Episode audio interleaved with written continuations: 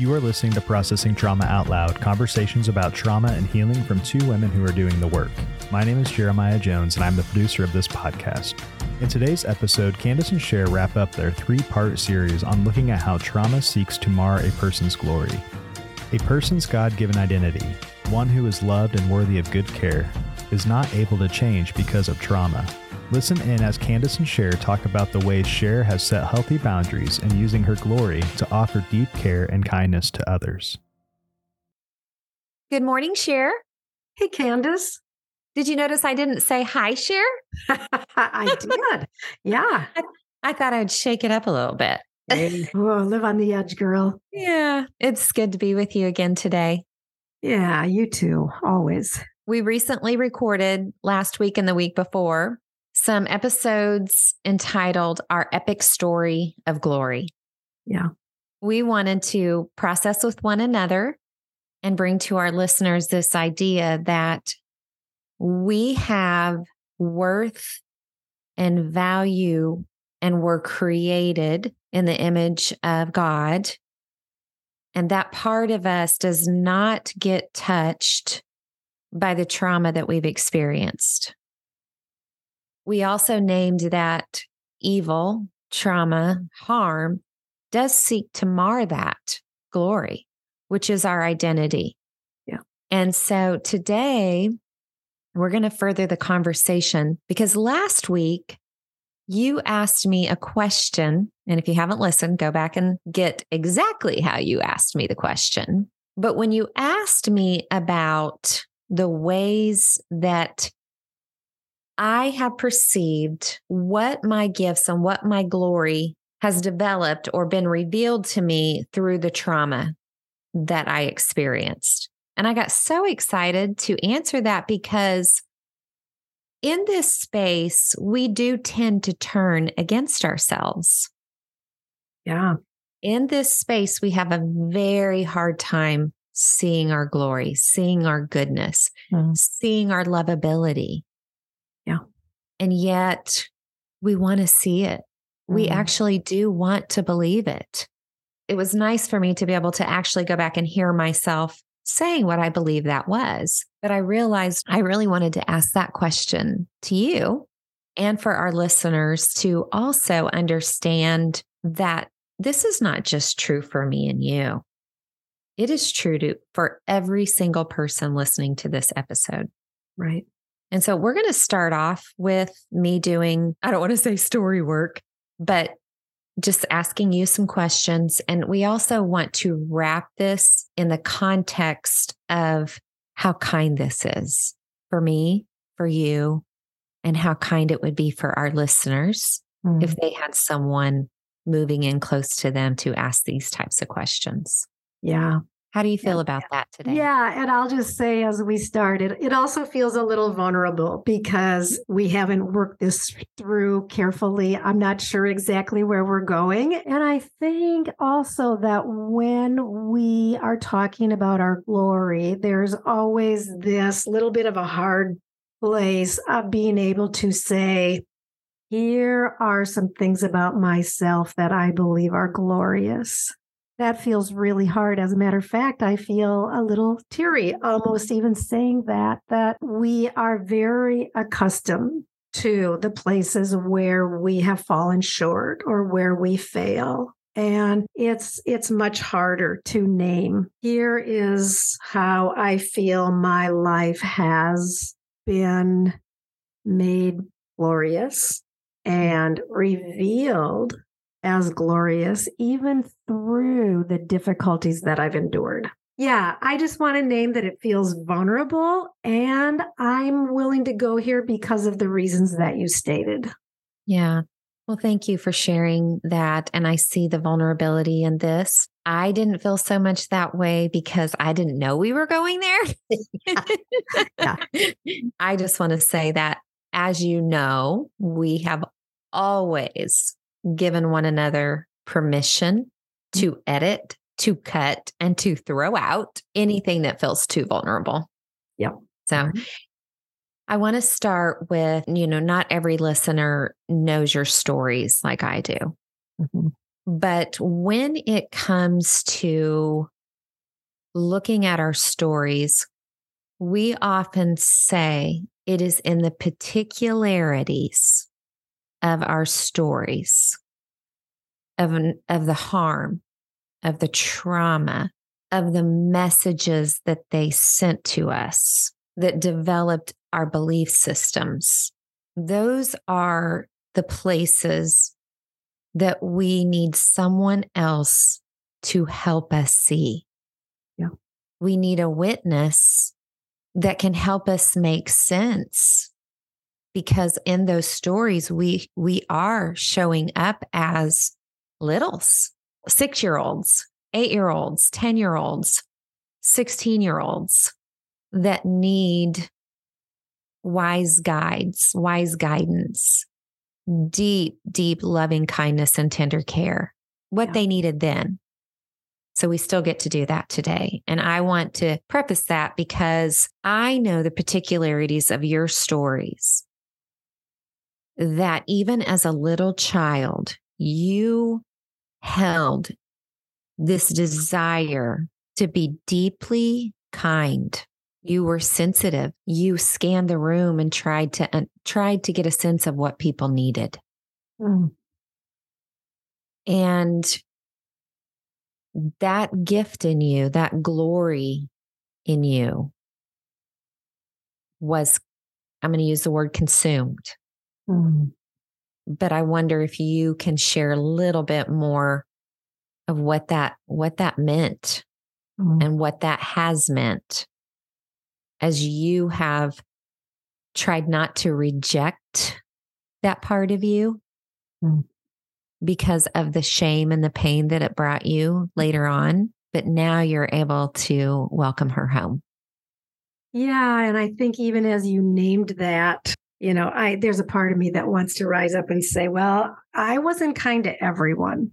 Mm-hmm right i and i think i will say i i think i particularly scanned the room to make sure my parents both of them were okay mm-hmm. and in different ways i feel like i moved into the scenarios of conflict which were many with a desire to diffuse the tension mm-hmm. and help them particularly be okay. And I think that was, in some regard, it was my way of protecting the whole family, but it may not have always looked that way to my siblings.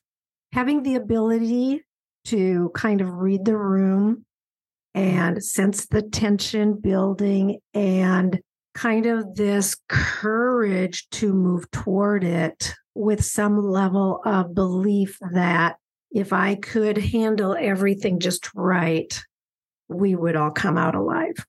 Mm-hmm. Because I've gotten to see that gift in you now, unless you know the particularities of the story. I want to go back to the word consumption. That because Sher is sensitive and deeply kind and has a desire to help everyone feel okay. What has that been like for you when you have bumped up against people that and when I when I say consume it really what we're talking about is they see your gift and they see your glory and they want they actually want to use it mm. to make themselves feel better but at the sacrifice of doing their own work does that make sense? Yeah. So I think because of the home that I grew up in and the dynamics, I learned at a pretty young age how to offer myself for consumption. Mm. I didn't know how to bring healing to the problems or how to help anybody really get free or I, I just knew that if if I came into the scenario in a certain way, it could reduce the tension and, you know, everybody would be okay. And I think that is what I moved forward in life. In in in that that kind of became a a way that I related a lot was being able to move toward situations of tension or difficulty and help the people who were involved get through it in ways that helped everybody and yet healed nobody or nothing because I did not know how to actually do that. And I did this for many, many years of my life. I think back to when I was a very young teacher. And, you know, there, there are those students that are, are where their needs are just on the front burner. And I could see the neediness and I I would move toward that. And I even remember being cautioned by another teacher a, a, few times about, you know, just be careful because that particular student de- can demand a lot. And I remember just thinking, and this is when I'm like in my early 20s, mm-hmm. thinking,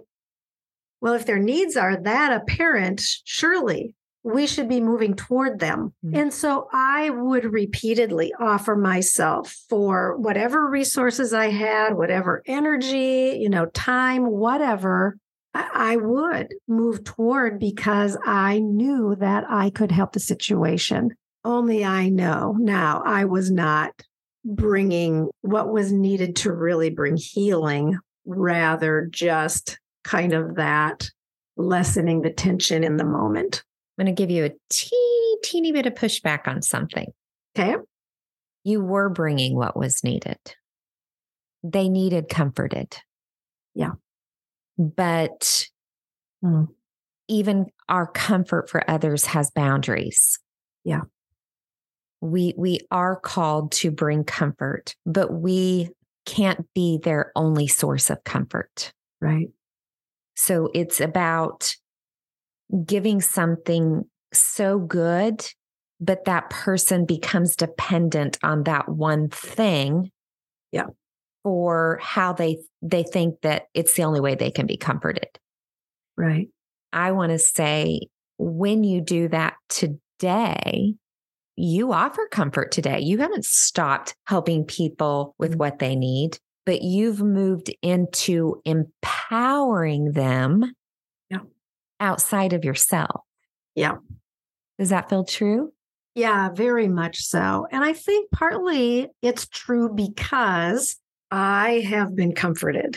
Mm-hmm. My wounds have received care out of me knowing and experiencing that kind of comfort and care that was and is strongly boundaried with healthy boundaries, where lavish, tender love, like the best tender goodness and love I have experienced in my life, is offered and in a way that is powerful and empowering, but not free for consumption.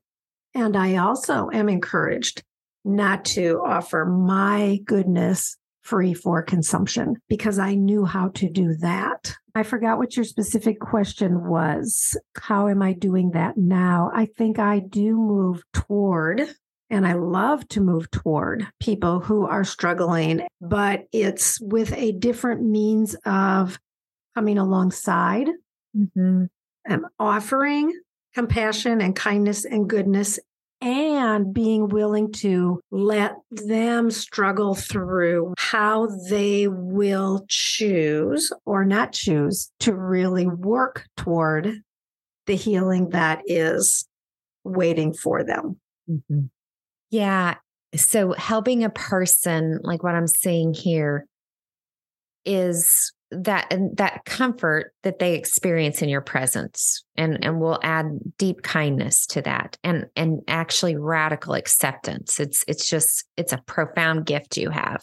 Mm. and helping them access that it, it, it's like them coming alive that that they are worthy of that. Yeah. That there there's nothing shameful about wanting to experience that in our bodies. Yeah. And then helping them turn towards themselves that they can also bring that to themselves. I think the whole IFS framework, internal family systems, and getting to know my parts. I think we talked about this.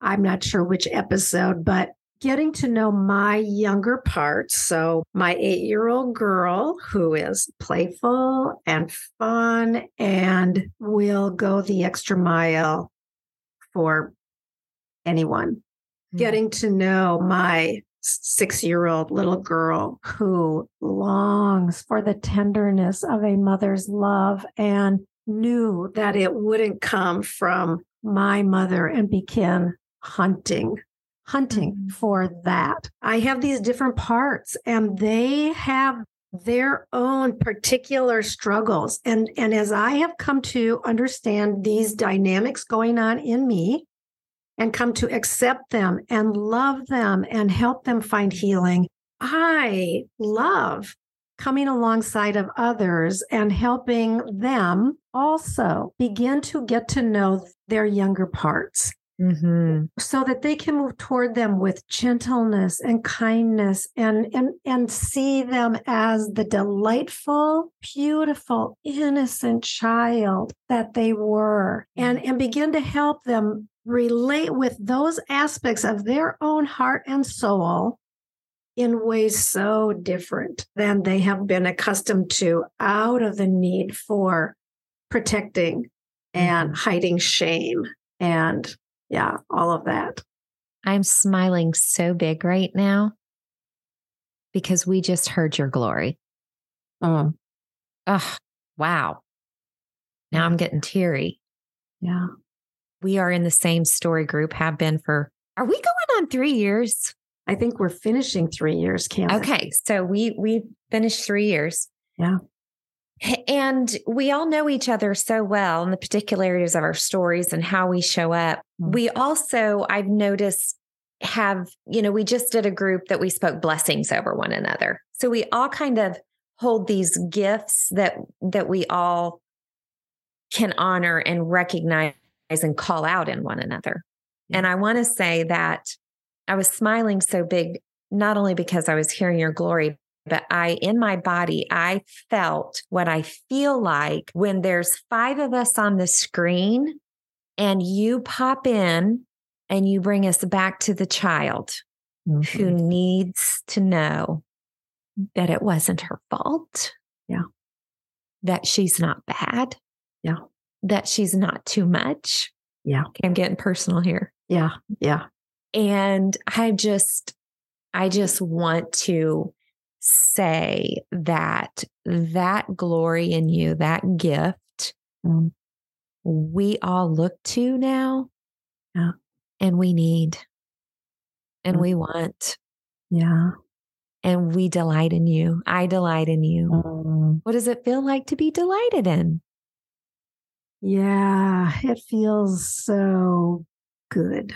And thank you for those kind words. And I'm just thinking about, well, I want to come back to delight, but I want to just say that I have been lingering this week over my dad's death two years ago. My dad died two years ago, and we had been estranged for many years. Mm-hmm. And as I was, and I will get very emotional here, and I and I'm okay with that. I'm really comfortable with that. But as I lingered this week over the deep harm that he brought to my life in so many ways. I think for the first time, I also was just so attuned to the fact that in him was this little boy who was so hurt and mm. so injured. And I don't know his stories. He did not share his childhood. He didn't talk about his childhood at all. But I think one of my little girls saw his little boy.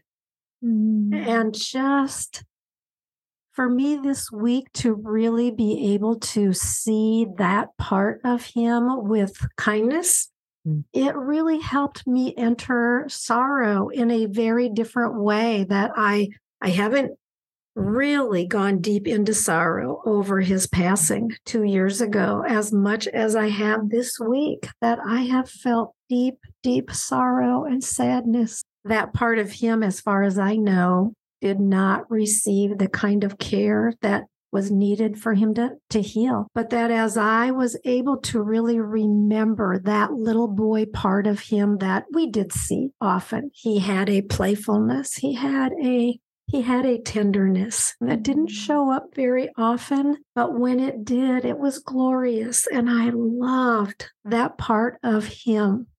Mm. And as I sat with that this week, I have been able to move toward forgiveness in some really profoundly important ways for me. Mm. And it's just been really, it's been a really sweet week yeah. for me with this. And yeah. it's it is because I can see more than just mm-hmm. um, one aspect of him that he tended to bring forward a lot that I that I could remember mm-hmm. that that young part of him that also needed a lot of care. I am taking a deep breath and I want to say that I feel like in this moment, we are in very deep waters. And that the movement that you're making towards your own desire to see if you can forgive, to see what's in there, is not something anyone else could have put on you. No. It comes as an invitation when someone is ready. And I don't know how ready you are. And it's okay if you decide I'm not ready right now. Yeah. But I just want to say, I see you in that deep, deep place.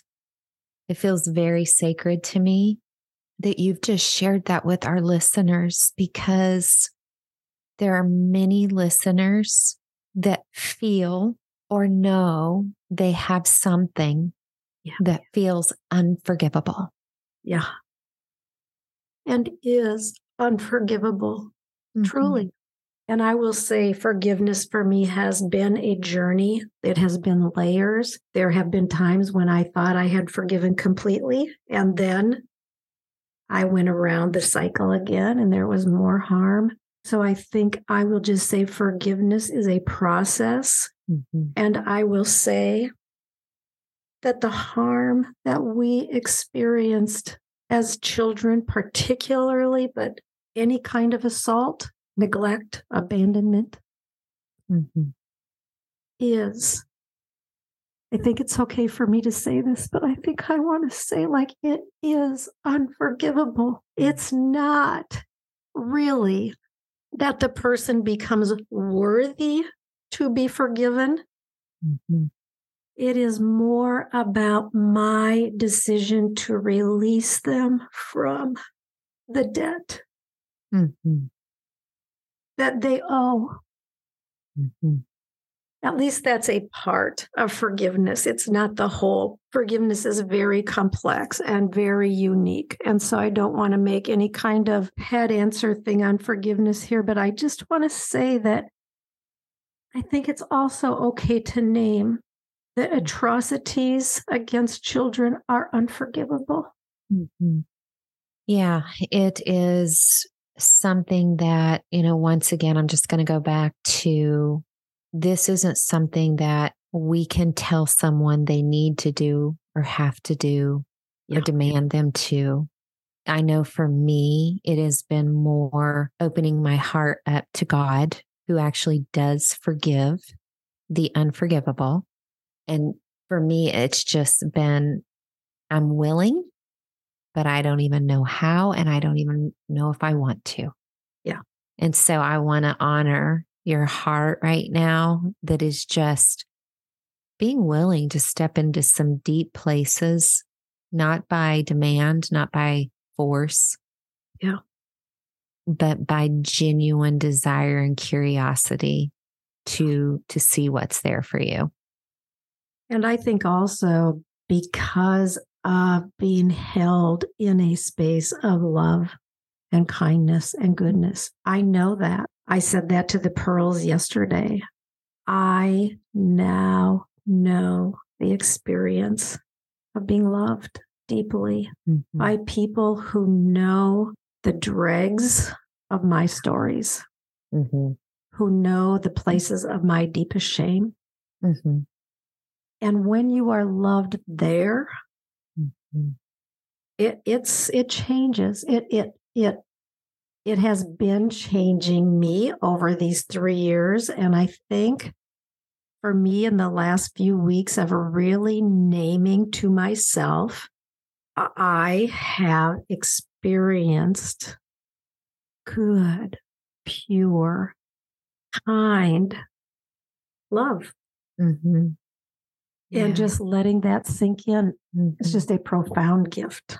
Yeah, it is a profound gift that we are continuing to experience ourselves and offer to one another. I think I said this in our last episode. If not, I definitely have thought it often. We've known in our prefrontal cortex and even experienced in our limbic brain, we have experiences that God loves us. Yeah.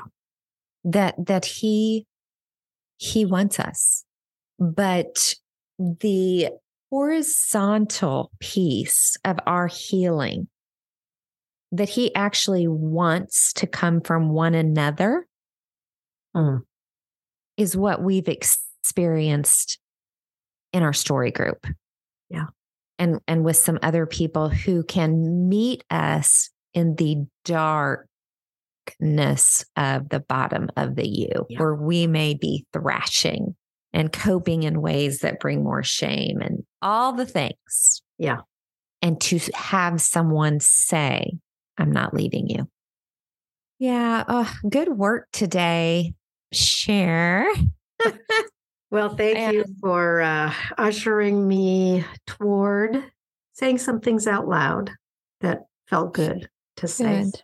Yeah. Okay. Well, we will go back and we will listen to this Yep. And just, you know, get a sense of we're doing this not just to process with one another, but if we don't feel like an episode would be helpful to other people. But I I have a sense that there are many of our listeners that are going to relate to your story today.